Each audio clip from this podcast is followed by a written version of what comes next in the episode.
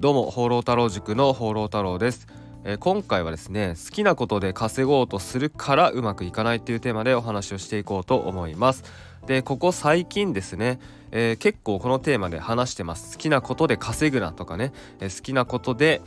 まあ、ビジネスをしていこうとするなとかね、うん、そういうこと話してます。でもね本当にそういうふうに思います。僕は本当に、え心からそういうふうに思います。で世の中にはですね、まあ、好きなことで稼ごうっていうポジションをとって発信している人もいます。えもちろんねそういった人を否定するつもりは全くないんですけどもえ僕のポジションですね、まあ、あのビジネス情報発信っていうのはポジショントークですので、まあ、僕のポジションっていうのをまはっきりさせておきます。え僕はですね好きなことで稼げる人はほとんどいないというふうに思ってます。そういう立ち位置でおります。でまあそもそもビジネスっていうのは、まあ、これもね何回も言ってるこの最近の投稿で何回も言ってるんですけど誰かの悩みを解決するからお金がもらえる。誰かの困りごとを解決するからお金がもらえる。まあ、誰かが面倒くさくてできないやらないことを代わりにやってあげるとかできるようにさせてあげるからお金がもらえるっていうことなんですね。うん。まあ、つまりその市場にある負負マイナスっていうものを、まあ、正常に戻したりとかプラスに持っていってあげる。ことによって、うん、お金をもらえるっていうことだとも言えます。まあ、つまりですねえそのニーズがある。でそこに対して供給する。だからお金が稼げる。ということなんですよ。じゃあこれでこれでこうこういう考えがだったら好きなことで稼ごう。というふうにはならないと思うんですよね。うん、で好きなことで稼げる人ももちろんいるいるんですよ。でそういう人は何かって言ったら好きなことイコール、まあ、ニーズがあると。でその好きなことをやっていればそのニーズが満たせる。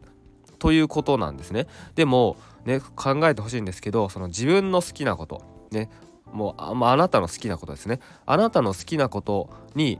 ニーズはあるんですかと。でそれに対してお金を払って教えてくださいとかね。そういうふうに言ってくれる人はいるんですかっていうところをちょっと考えてほしいんですよ。まあ、確かにですね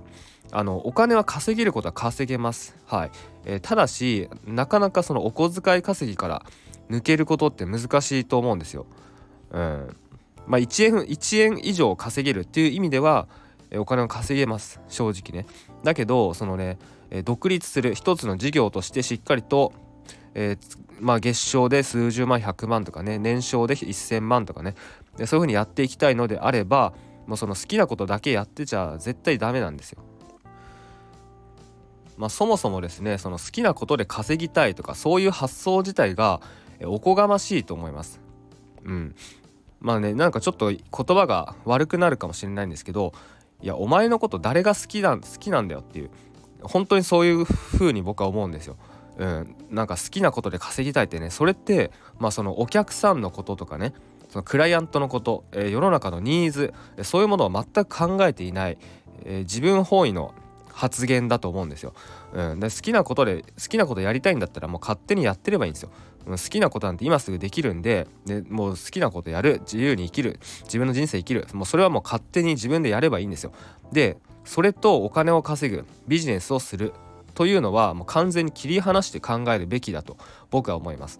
うん、でそうしないとねやっぱねうまくいかないです。でその好きなことで稼ぐみたいな風に言ってうまくいってる人ってね見たことないですね。でじゃあどういうその好きなことで稼ぐって発信してる人がうまくいってるじゃないですか。でもそれっていうのはその好きなことで稼ぎたいっていうニーズがあるからそういうビジネスが成立してるわけであって。だその人も好きなことで稼いでるというよりはニーズがあってそこに対して供給してるから売り上げが上がってるっていうことなんですよ。だからそこをちゃんと理解しないといけないです。本当に。うん。なのでそのねもうビジネスはビジネス。ね。仕事なので。うん。だそっちはしっかりとですね、ニーズに応える、ね、そこを本当に理解しなければもう集客もできない。そもそも集客できない、商品が売れない。ね、そもそももうちんぷんかんぷんのもう自己満商品をね作ってしまって全然売れない、まあ、そういう状態になってしまうので、えー、その好きなことで稼ぐとか言わずにもうねちゃんとビジネスしてもうしっかり稼いででそしてねその上で自分の好きなように生きたらいいと思います。でオンラインビジネス、ね、コンテンツビジネスコンテンツ販売ねまあいろいろ言い方ありますけどネットを使ってビジネスをするのであれば、ね、その商品をコンテンツですねコンテンツを売っていくのであればもうその在庫とかね、まあ、ちょっとねありふれた表現になっちゃうんですけど在庫も、ね、必要ないしもう原価もかからないしもうね正直ねなんすかね手間かからないんですよ。まあ、もちろん集客はしないといけないですよ。集客しないといけないし、セールスもしないといけないんですけど、まあ、集客もコンテンツでこうやってできるので、僕もこうやってやってます。まあ、この音声の場合は、まあ、スマホでね、あのー、ポンってタップして配信して無編集で終わりと。でこれもコンテンツがねどんどん積み上がっていくので、まあ、これも集客活動ですね。だこうやってできます。集客がこうやってできます。えお金かけずにできます。で商品も、まあ、コンテンツを作ってねあのまとめて、えー、お金をかけずに商品を作ることもできるしでセールスに関してはね、まあ、いろんなやり方あるんですけど、まあ、僕の場合はですねメルマガで、えー、動画を配セールス動画を配信してセールスしたり最近メインでやってるんですけど、まあ、それもですねあのなんすかねまあ、できるようになればそんなに手間は、まあ、手間手間かからないっちゃかからないですね。うん、なのでそのコンテンツをね売れるようになればその